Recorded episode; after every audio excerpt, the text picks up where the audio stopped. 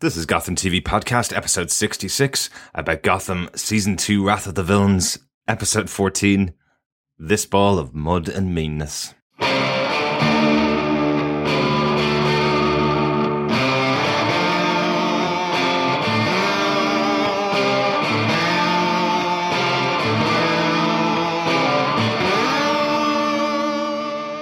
Hey, this is Drew Powell. I play Butch Gilzine on Gotham, and you are listening to Gotham T V Podcast. Welcome back, Gothamites, to episode sixty-six of our podcast covering Gotham Season two, Episode fourteen, This Ball of Mud and Meanness. I tend to forget to put in the Wrath of the Villains when I'm talking about the, uh, the Season two of this podcast, but I'm one of your hosts, Derek. Hi, I'm one of your other hosts, John. Yeah, it gets very long when you stick that in, doesn't it? It certainly does. Long old season. We had a discussion during the week about it uh, on our on our Facebook group over at facebook.com slash groups slash Gotham T V podcast uh, that the season was split into Rise of the Villains and Wrath of the Villains just from a marketing perspective. And one of our listeners was asking about whether uh, if there's going to be another subtitle later on in the season, but it does seem like we're going to get a split in two even parts of, of Rise and Wrath of the Villains rather than season one and, or well, season two and season two point five uh, this season. But uh, interesting, lots of stuff going on in this episode, doesn't it, John?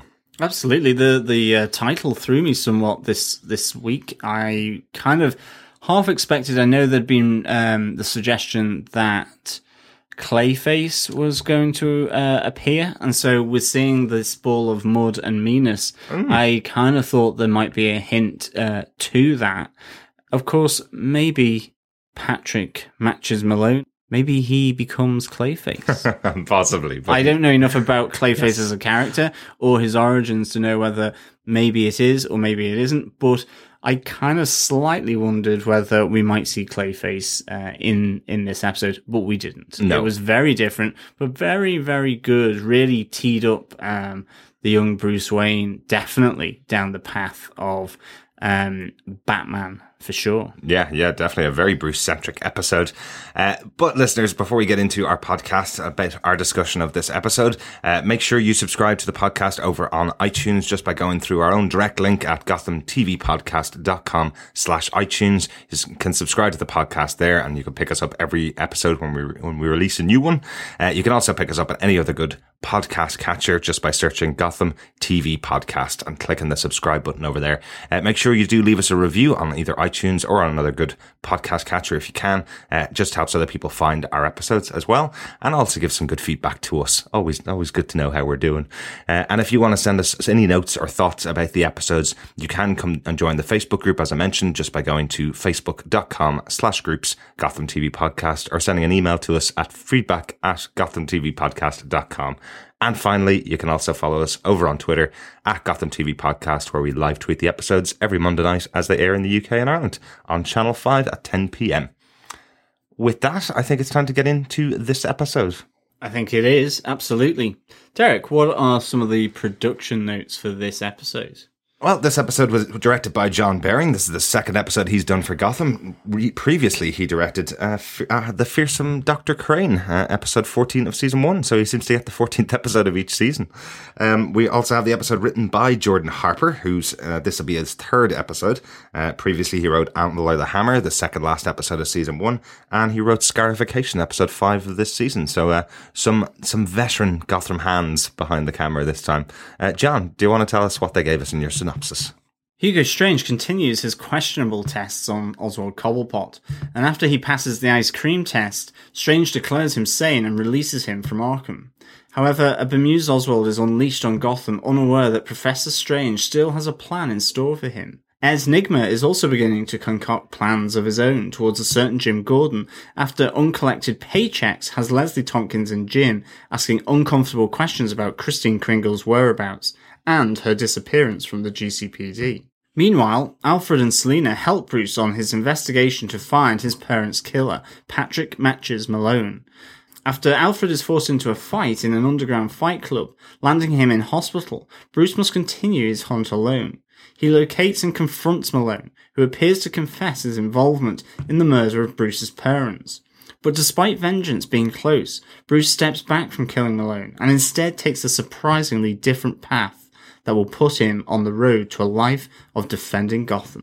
There's some really cool stuff in this episode, but it, definitely a darker episode than we've seen in the past. There's some, uh, the kind of humor came a bit from Oswald's storyline a bit, which is weird to say when you're talking about someone who's getting tortured and getting a, getting their mind reshaped, I suppose. So that, but that did add some of the humor of the episode, but a lot of it was quite dark, really, overall.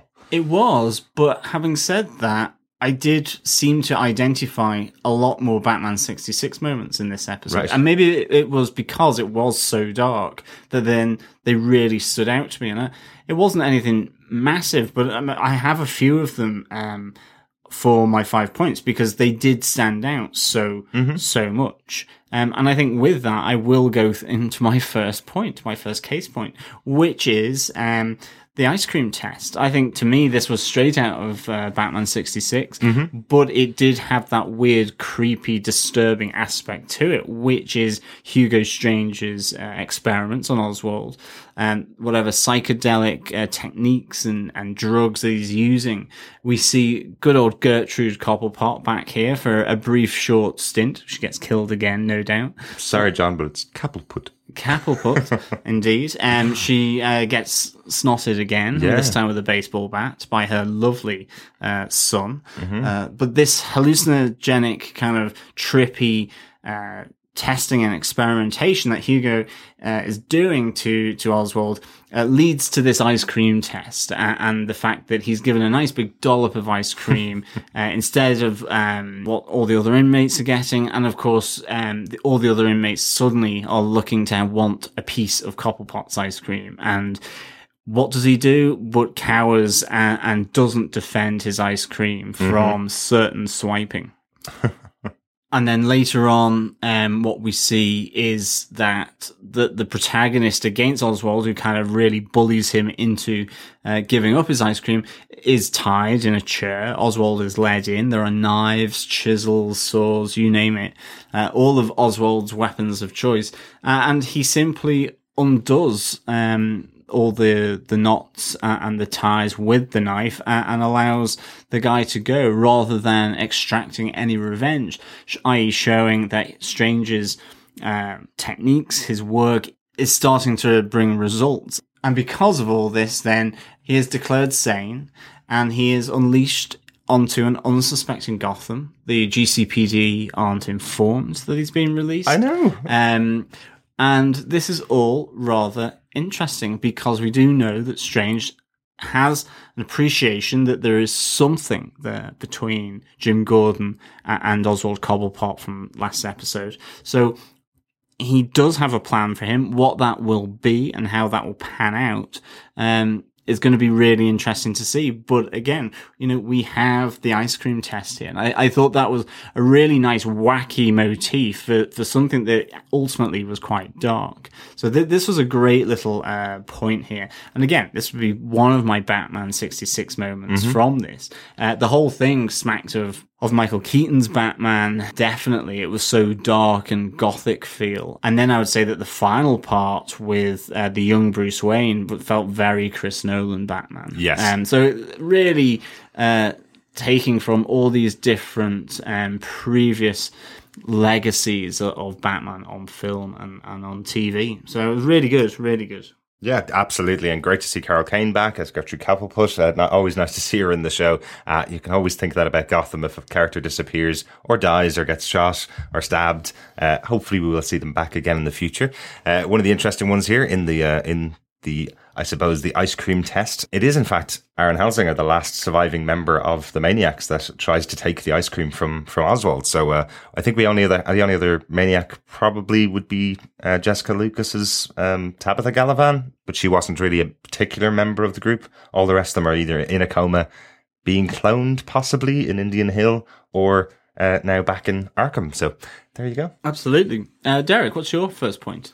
My first point is one of my favourite scenes that turned into possibly a badly judged ending, uh, which is a Batman sixty-six moment in itself, I suppose, uh, which is Alfred's fight with Cupcake. Um, really liked this, loved how badass Alfred was, uh, really telling Bruce and teaching Bruce some of the rules of fighting, uh, making sure that you just uh, stay in the fight long enough with a big guy and then you can take them out.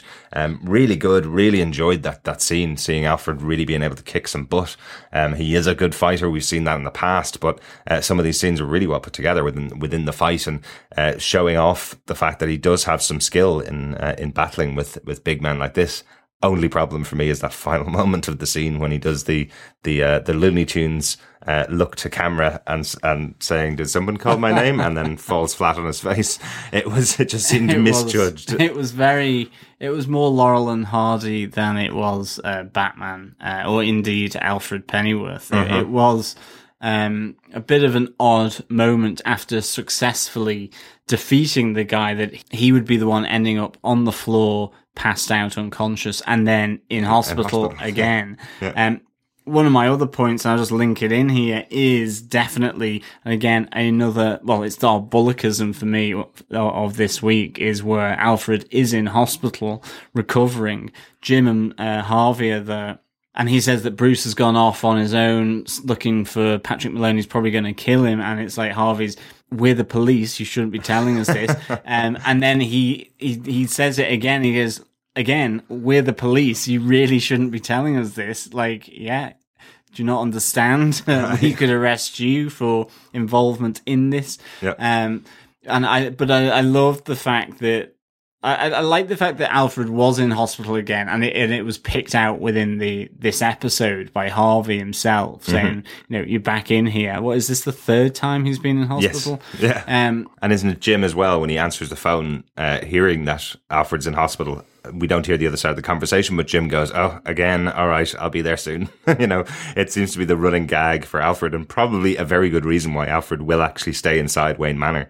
Uh, and that's how we meet him in future. He's very much the butler that opens the door and doesn't actually go out into the city because he keeps going back and back into hospital. Despite being a very competent fighter, as we see in this episode, um, he does seem to get back into that hospital quite often. Yeah, I mean, I loved the fight as well. I loved him teaching Bruce whilst he's doing it. But yeah, I mean, for me, it just... Um, unfortunately, like Alfred, fell flat um, at the end yeah. where he does the whole comedy swoon thing.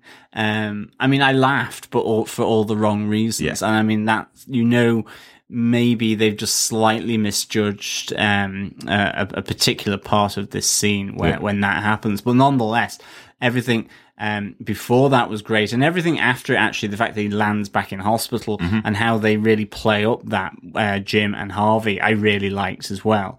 Um, I, I just wish maybe he had actually gotten knocked out by Cupcake. Yeah, you know, or or just had Bruce carry him out at the end, you know, and, and support him walking out of the place at the end as the surviving champion, I suppose, you know.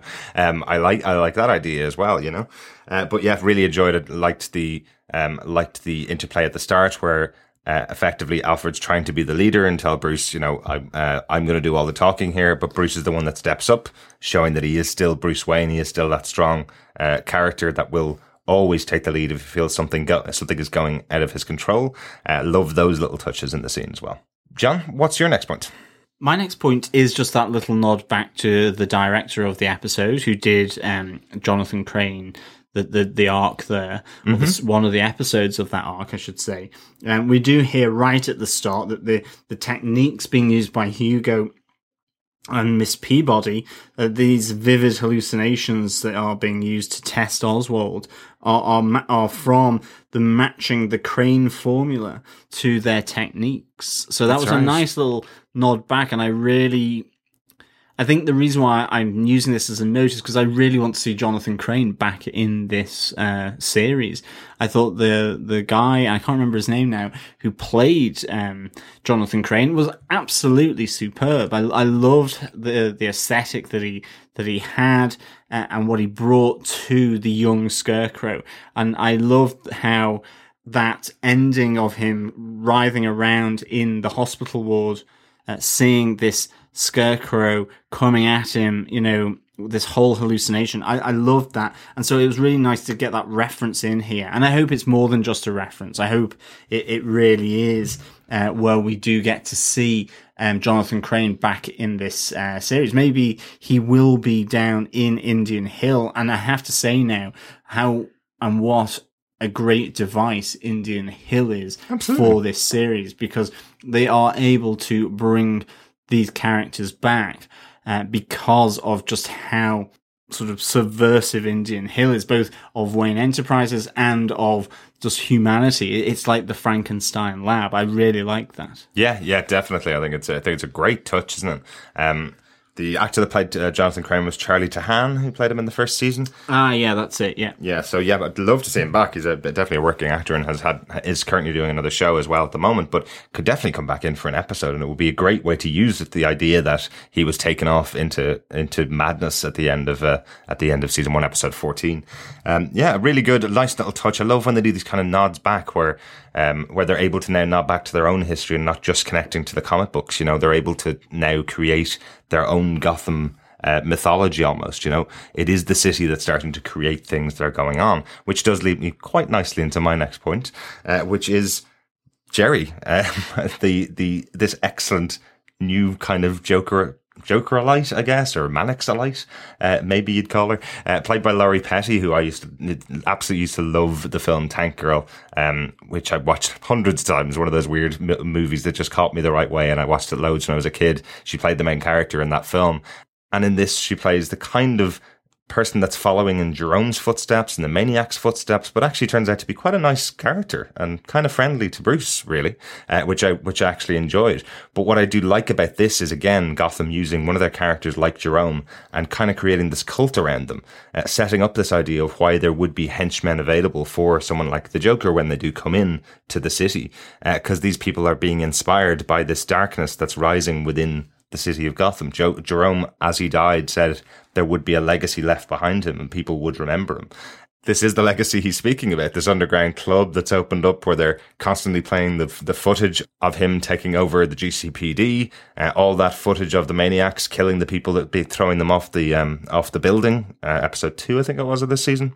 Um I think that's really interesting that they're able to do that. They're able to reference back to themselves and show what effect previous episodes have had on the future of Gotham, I suppose. And this character of of Jerry is a really good idea, uh, bringing in the idea of, you know, someone drawing the smile on their face. Why would they do that? Well, they saw a guy on T V who just constantly laughed and smiled, you know?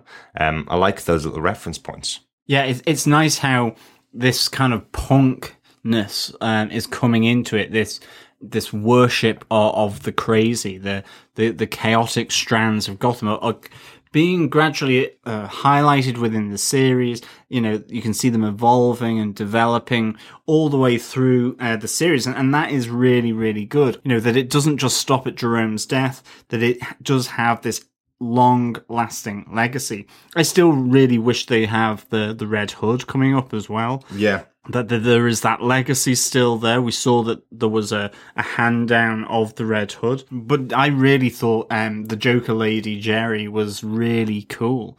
Um, I, I loved... Um, I was, I was slightly unsure about how this was going to play out, because I thought, oh no, here's just another character who, who's going to have, you know, crazy smile look on their face. Uh, and... You know, h- how meaningful is it going to be? And it ended up that this was really meaningful. Um, I really liked her um, portrayal here. I loved how um, she wasn't crazy at all. Be- behind that mask, she was actually, as you say, this really nice lady um, who got the measure of Bruce and later on also got the measure of Jim Gordon. I mean, I did love that interrogation scene where she goes, the rumors about you are true. You are angry. Angry is your thing. Yeah. Um, and she really actually puts him to task. So it's something I never even thought of, that, you know, not only has Leslie questioned him, not only has Captain Barnes questioned him, but now we just have like this regular club owner. Okay, she's it's a cult or a, a worship to the maniacs and to Jerome, but behind it really... she's maybe not all that crazy at all. She's just having a good time. It, it's punk. It's the punk era. Absolutely. Almost. And um, that's how she sees it. And, and she's like going, you know, you are angry. It's mm-hmm. not us who are angry. It's you. The other one frustrated, um, contained, feeling um, all this sort of internal pressure, and you're the one that's bringing it out with anger and shouting and, quite frankly, dubious acts. I loved that. I thought that was really good. I loved the bit of advice that she gave to, to Bruce. And you see Bruce acknowledge it as well. And, she, you know, she goes, he's going to be pleased to see you after telling him where um, Patrick Malone is. And she goes... It's like fate, and then that that must make me God. And like I love that. I thought oh, that was a brilliant. really nice little line. And um, you know, she she just like give me a reason why I should tell you where he is. All all these different elements really made this character work so well. I was so glad that um, Joker Lady has now been introduced into the world of Gotham. I hope we see her again, actually. Yeah, yeah, definitely. I'd love to see Jerry back, definitely. Uh, really good touch. Uh, another nice touch in the episode was actually a reference to uh, Frank Miller's Dark Knight Returns, um, which is that the gang that hang out at the club are called the Mutants, which are the uh, the people that effectively are still kind of running Gotham when the Dark Knight returns in Frank Miller's seminal graphic novel from nineteen eighty-six. Uh, t- like that idea that the mutants are in existence as a gang within Gotham.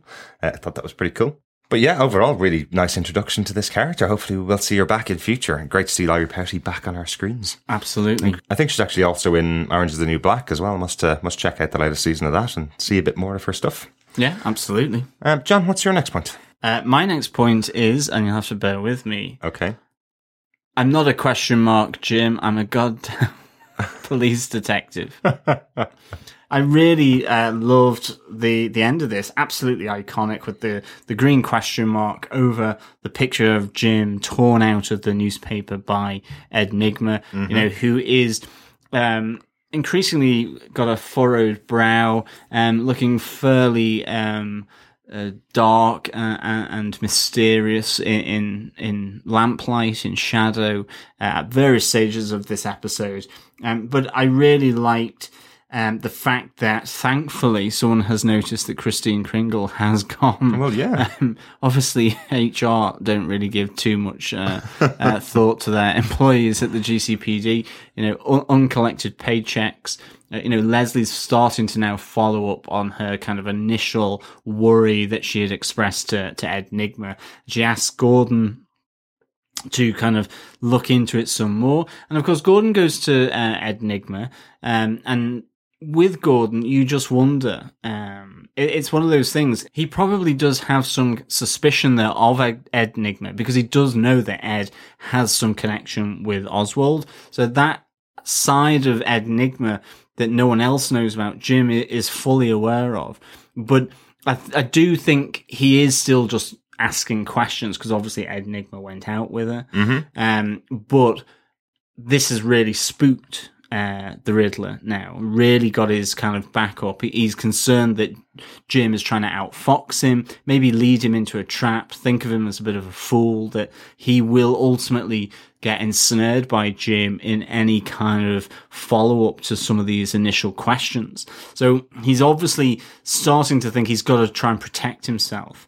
And I presume at the last um, few scenes there with Ed Nygma doing the classic green question mark over uh, Jim, he's working out a way to try and take Jim off any kind of lead that would lead him ultimately to himself, Ed Nygma. Yeah. So take the, the hound dog off the scent. And that I loved. Uh, really good to see the, the green question mark for the first time. You know, this is... A few iconic elements come into this episode, and this is one of them. Really good. Yeah, absolutely. And the green lights of uh, of Ace Chemicals shining in through the window again. Really cool. Love that touch as well. Uh, on, I must say, just to answer your question on the poor H R department, they've probably lost about thirty of the G C P D this season since the season started, uh, you know, with the Maniacs and obviously uh, Mister Freeze killing about six or seven last week. They've probably got quite a little bit of a backlog of people not picking up their paychecks, and maybe they're not being, it's not really being reported back to them quickly enough. Uh, but yeah, no, I, I really did like this. Uh, one of the elements of it is obviously in the center of the G C P D, um, Ed Nygma losing it. and saying to Jim, or saying out loud to himself, I suppose, saying, uh, well, if you've got plans, I can make plans. I was just wondering about the desk sergeant that was sitting directly beside him as to whether he was going to notice that, that Ed was talking quite loudly to himself in slightly crazy manner. Um, but really did enjoy the scene, though. Really, I, I like this kind of stuff as the madness of uh, of Nygma is really taking over. Um, but yeah, yeah, really cool. And again, nice to see some follow-up on poor Kristen Kringle's death, because you'd hope, you know, if any of your co-workers goes missing, you would hope that somebody would notice, uh, not just the one person that dated them, you know? Yeah, absolutely. She I seemed mean, like quite a popular person. like Yeah. You know? Um, and I think actually just one of my notes that I want to bring in at this moment, like they've, they're addressing Kristen Kringle, and that's fantastic. And of course, they've got other stories to to to, to put out on, on uh, an episode by episode basis, so that's fine. You you can see why her storyline um, isn't there all the time. Yeah, absolutely. And and you know, when you think of real time, it may only be a couple of weeks or something like that. So okay, that's fine. One of the things I am kind of interested in at the moment is the fact that um, after Bruce was um, kidnapped by Gallivan, mm-hmm. we did have Lucius Fox come out of the Batcave going, I've cracked open the computer. Absolutely. And now it's gone. Yeah. We've not heard a squeak now for the last three episodes, I think it is, yeah. or, or four episodes. So I'm kind of like... This is a really big deal because it, it was the first thing that really kicked off this season. It was there at episode ten or eleven where Lucius comes out just after Gallivan has kidnapped uh, Bruce Wayne. So that must be episode eleven. Yeah, it must yeah. be episode eleven. Um, and then we've not heard anything more. And like, you would think that Lucius would be either in and around Wayne Manor still. Obviously, Bruce and Alfred are, even though I know they've been to Geneva and all this. But mm-hmm. it, it seems a bit, continuity-wise, it's a bit odd, that. But yeah, uh, particularly given that Bruce and Alfred have, were both in what we're calling the Batcave. Uh, they were both in there uh, where Bruce left the note for Alfred, and obviously Bruce, Alfred picking it up. So um, they've been down there, right there with the computer. So, you know, just turn it on, find out the details. You know? Yeah. Doesn't so, take that long. Maybe they don't have the password to log in now or something. No, and I, look, I mean, it is going to come out, but I just think sometimes that, okay, this is a bit odd now that it's taken this number of episodes mm-hmm. for for it to get there, and seemingly Bruce doesn't care about this computer anymore. Yeah, um, now that he's gone off to live on the streets yeah, as well. Yeah, because it's more than just Wayne Enterprises. So um, I, it's going to come back in, obviously, but and I would love to just see now when it does and how it comes back in. And mm-hmm. um, this will be really good to see, but it, it's a bit odd now. I'm starting to think, okay, will it be in the next one, or will it be in the next one? When will Lucius finally, after racing out of the Batcave, the proto-Batcave, uh, to tell Alfred and Bruce what he's just found on, on the hard drive of the of the repaired computer, um, what is it going to be? Yeah. This is starting to build the suspense for me. So, like, it's got to be really revelatory, I think. I hope so. I hope so. But it, it does feel like it's going to be one of those ones. We're now in episode fourteen, so it feels like it might be something around episode eighteen or nineteen that we will that we'll hear about it. Because who's he going to tell now? Bruce is out in the streets. And Alfred's probably not as interested in getting into the computer. He never wanted in there in the first place. So... Um, so we'll see. We'll see how that goes, definitely. Uh, but I think I think it's time to get on to the big point of the episode, mm. I suppose. We finally... Cupcake? We got Cupcake. We've we gone past Cupcake.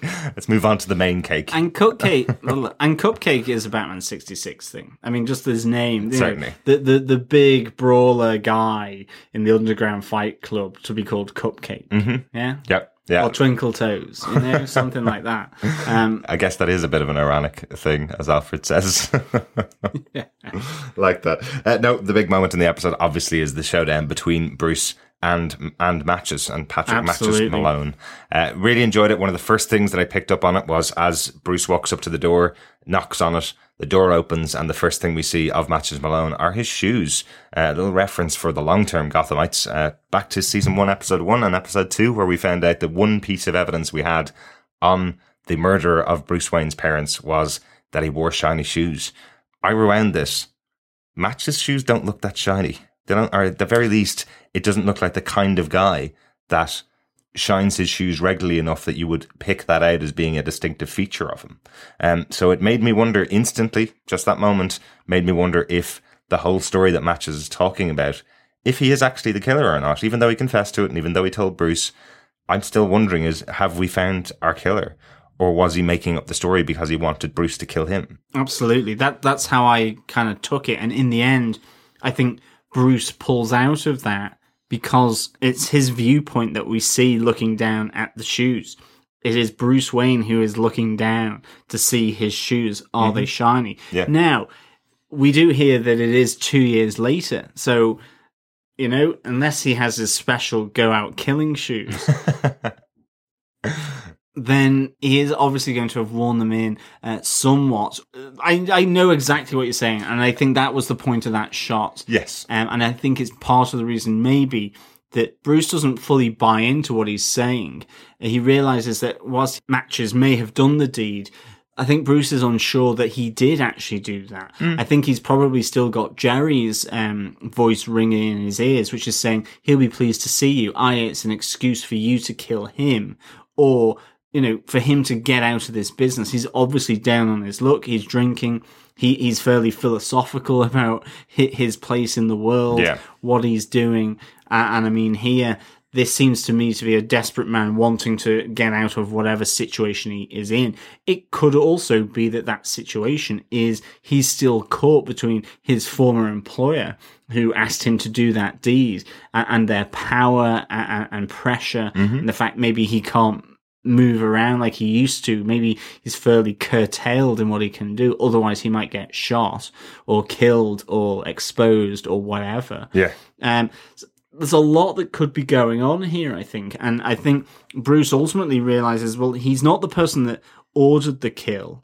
He's the one that did it. And that's ultimately his job. He's made that distinction here. He's looked down at the shoes. He's heard what Jerry said. And maybe he's just saying he's not confident enough to kill him. And ultimately, through talking with Matches Malone, he realizes he's got to do more than just simply get to the the the root of the evil in Wayne Enterprises and the murderers of his parents, because if he starts fighting evil with evil, it's just a gang warfare. Exactly. It's not justice. Yeah. Um, and it's a really fantastic spark that comes into um, Bruce Wayne's head. Really. Yeah. Yeah, I do really enjoy that moment of realization that Bruce has when talking to Matches when he says, I wanted you to be a monster, but you're not a monster. You're just a man.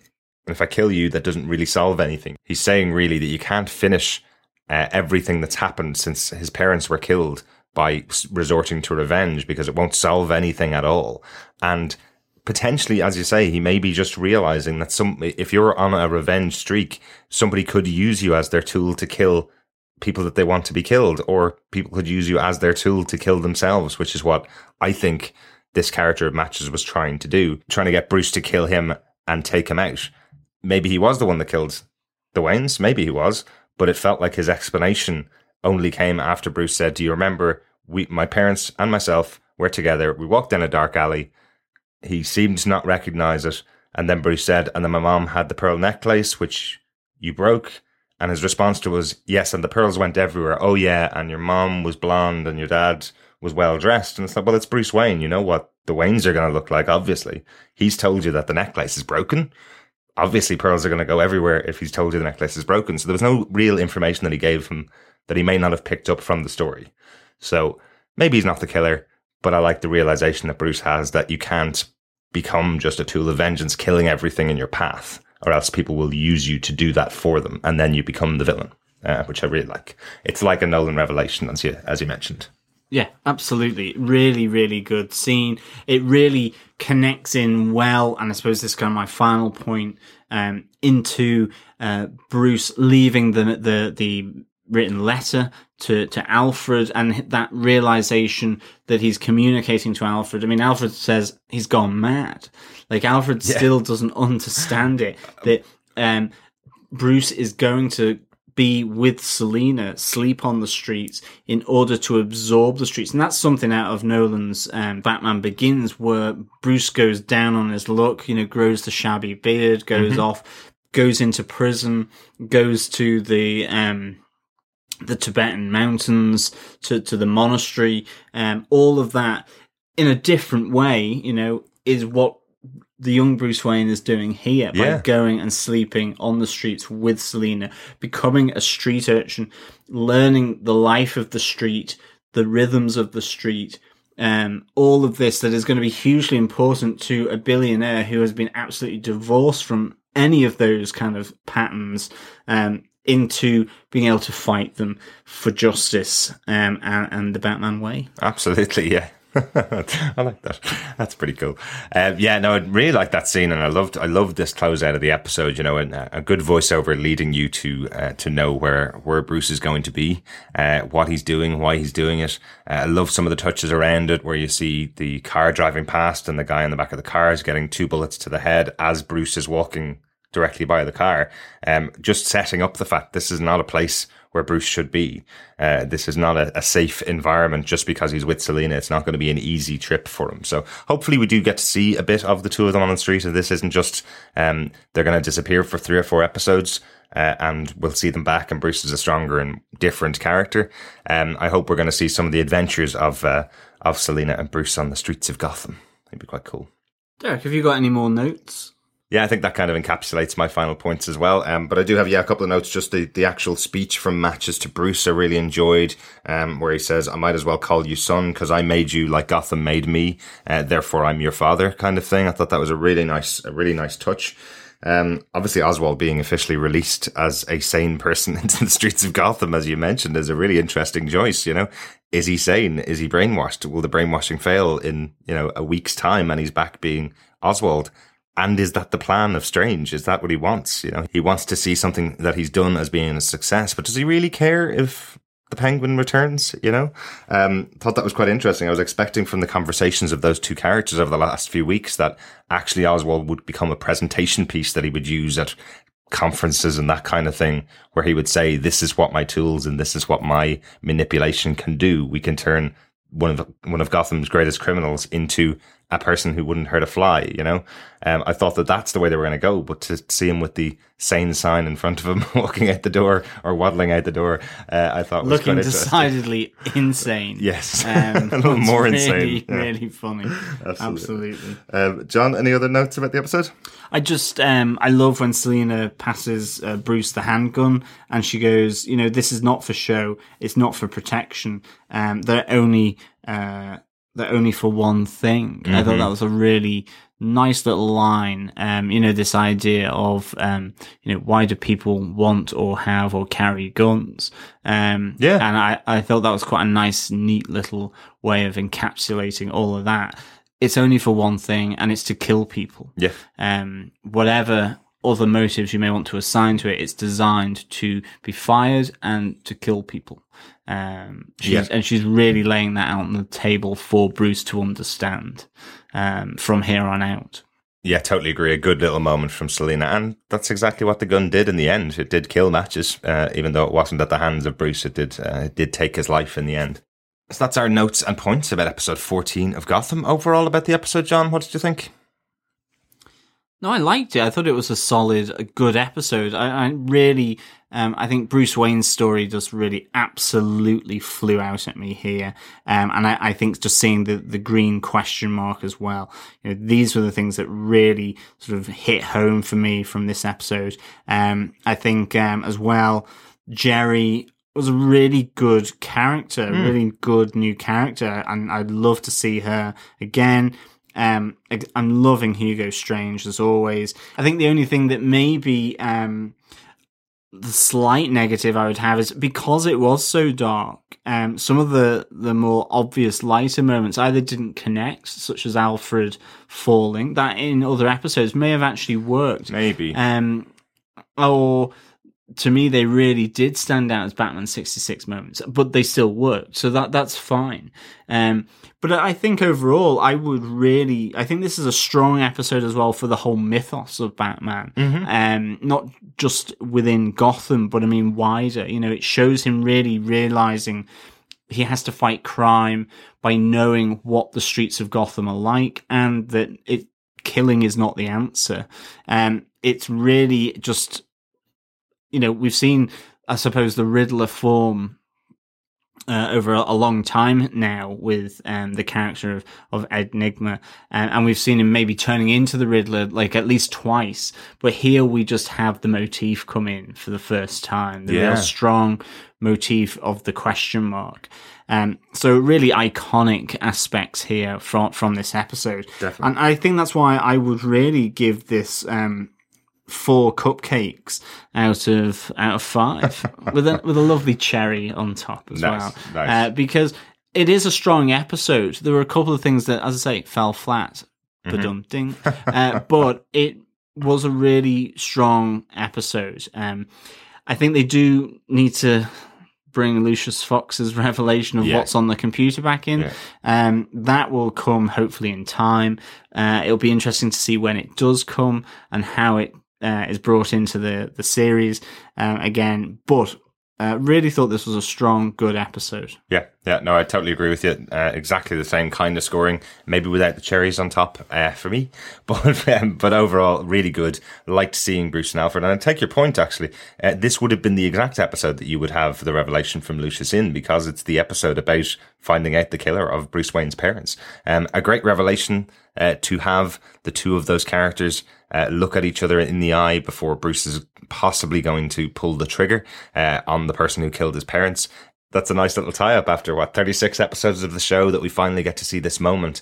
And I like that there's still a doubt in my mind, and I'm sure a lot of other Gotham fans, as to whether Matches is the killer. And possibly if Bruce had been able to see the computer before he left the house on this rampage, I suppose, um, potentially there would have been a completely different answer on there. Absolutely. So, uh, yeah, but really enjoyed it and looking forward to episode fifteen of Gotham next week. I think it's time to get on to the feedback, John. First up, as usual, a bit of feedback on Twitter. Yeah, one of our first pieces of uh, feedback on Twitter came from Paul Edwards. He said, "Don't mess with the ex-Special Air Service butler. Efficient while polite. Just peachy, mate." Uh, Tom Calderone says, "It seems distressing that Kristen Kringle had so much in taxes taken out of her paychecks." Yeah, that's Officer Joe. I completely agree. Wouldn't you? It'd be total bummer if uh, you had all that tax taken out. Absolutely. I think it's what's driving Gothamites insane. Possibly. Maybe. All the taxes that are being taken from the uh, from the corrupt government of Gotham. uh, Jamar Green, who played Mister Cupcake in this episode, says, uh, fifty grand for a fight. You all come back now you're here." Yeah, I think he's one of the highest paid uh, crooks in Gotham, uh, probably, apart from the people that are taking the taxes. Um, Doctor John Disco says, "Oswald's about as sane as Alex was after his treatment in A Clockwork Orange." Uh, yeah, good reference there. We did mention in the past that the tools that Professor Strange seems to be using on Oswald are very reminiscent of Clockwork Orange. Yeah, good, good point. And Media Shock U K came in with, "We are looking back at Gotham and thinking Sean Pertwee playing Alfred has to be one of the best castings ever. Couldn't agree with you more." And Catherine Haverty also says, "Yeah, like one of the greatest ever. No question. He's the best. It's not Gotham without some double O Alfred." Absolutely. Uh, and going back to Paul Edwards, you know, a fantastic little fight there from uh, from uh, Sean Pertwee, definitely. Absolutely, love how love how um how polite he is as well during the fight too. Uh, on to a bit of Facebook feedback. Uh, Claire Payne says, "Another great episode, great scenes with Bruce and Jerry, and when he confronted Matches, Jim crowd surfing in the club was a very personal highlight. Uh, it's going to be very interesting to see how Bruce gets on with Selena living on the streets. Oswald being even more sane than before. Haha, bravo Gotham." Yeah, really interesting to see how Bruce and uh, Bruce is going to be surviving the streets with Selena. It'll be really, really interesting. And obviously, Jerry absolutely loved her in this episode. Definitely. Another person wandering the streets, as Ben Rush says, is, "So Matches is gone. I guess Joe Chill is still walking around then." Mm-hmm. So, yeah, absolutely. I mean, was Matches um, really the killer? Or was he a contract killer? Or was it definitely him? There are still a few open-ended questions here. Mm-hmm. Absolutely.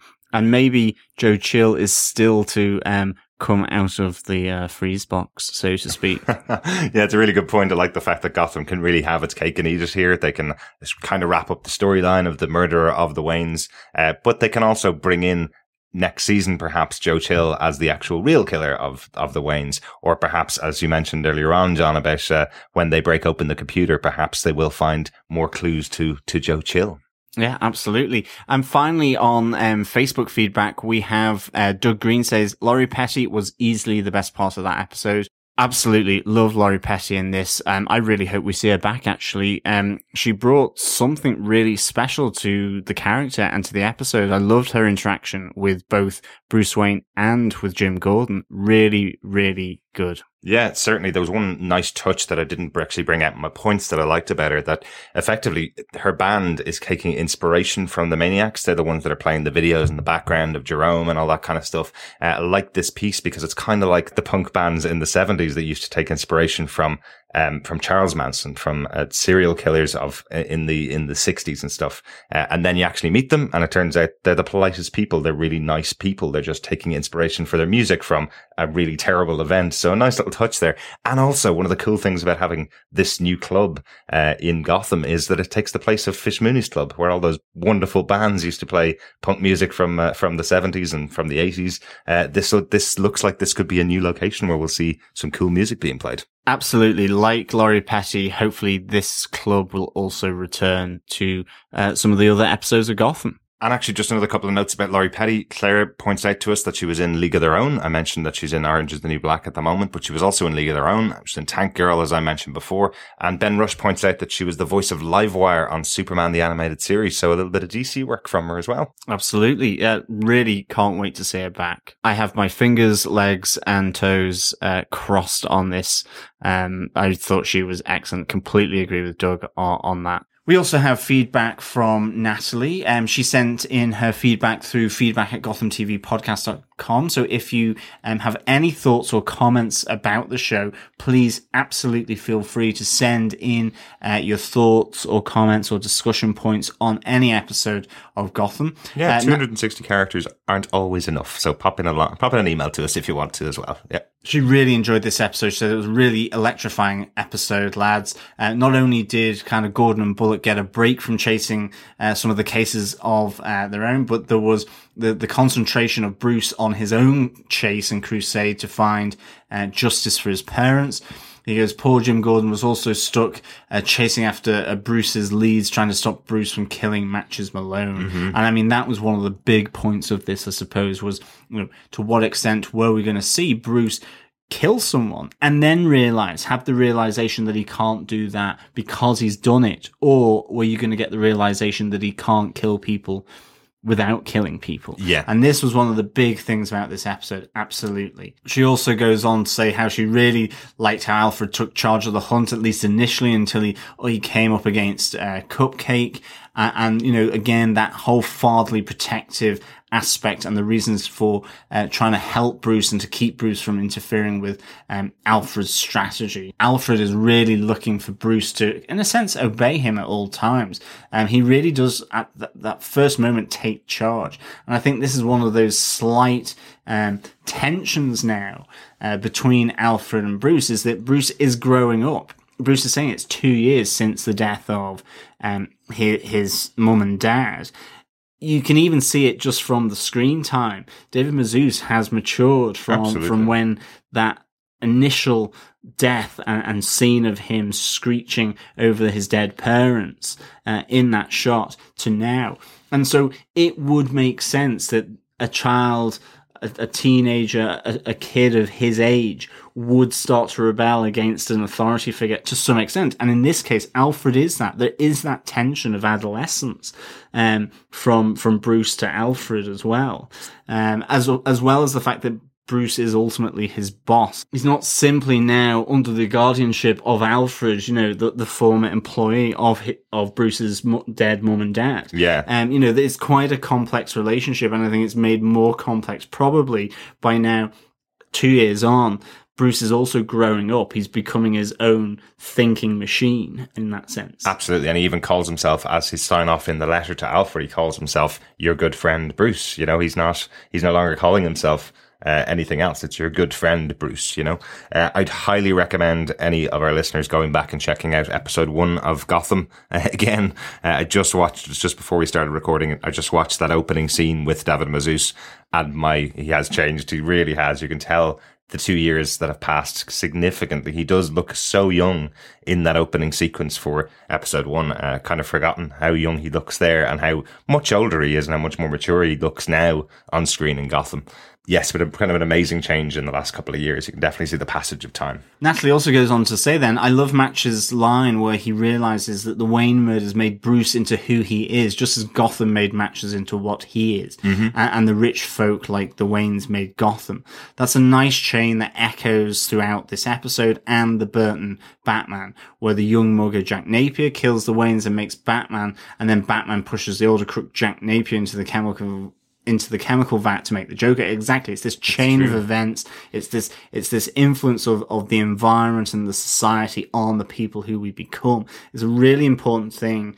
Um, I think in general that this is what it's saying, is that we are a product, not just simply of biology, but of our experiences, our environment, our society, and so on. Like, this is a really important thing, which we, we kind of lose, I think, these days. And so for me, th- th- I completely agree with you, Natalie, here uh, on this. Um, you know, I think she goes on to say, more importantly, the phrase, just as Gotham made me, in the middle of that line helps Bruce realized that Matches is just as damaged a person, um, and is not this monster that Bruce has been making him into. And I think that's one of the other reasons why he pulls back from any kind of, uh, uh, you know, murderous uh, action that he could have taken here. Yeah, yeah. You know, um, Natalie actually goes on to say, you know, for, for her, this is a perfect Gotham resolution. Bruce's initial mission for justice for his parents is partially resolved. The hitman is found, commits suicide before the police could make him give up his client. You know, so there's still that air of mystery there. Um, and that in confronting Matches Malone, Bruce realizes that most criminals are not evil, just desperate and broken.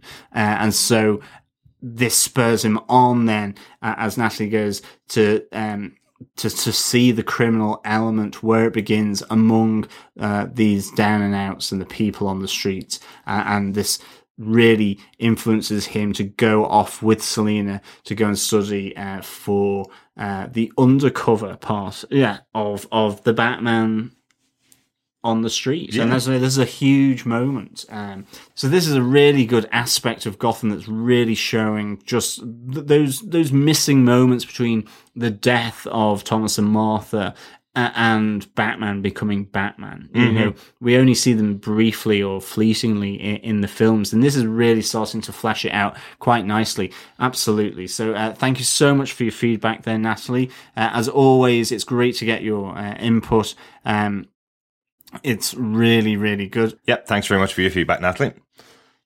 Yeah, remember, anyone who wants to uh, leave any feedback or comments, you can do it on our Facebook group at facebook dot com forward slash groups forward slash Gotham T V Podcast. Mm-hmm. You can go to our Twitter handle at Gotham T V Podcast, or as I indicated before, you can you can send in a message to feedback at gotham t v podcast dot com. Absolutely, yeah. Looking forward to hearing from you, and looking forward to be back for episode fifteen of Gotham Season two next week.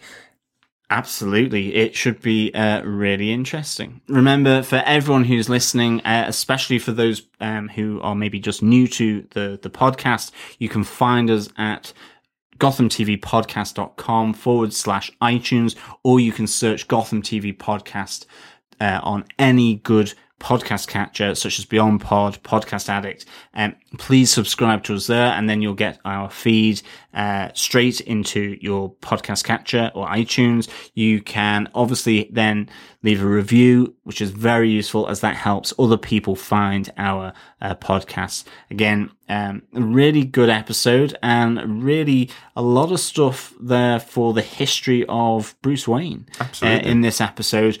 Uh, but we will be back with you um, next week. It's been great uh, chatting again about all things Gotham. Absolutely. Talk to you next week. Thanks for listening. Yeah, talk to you next week. Bye.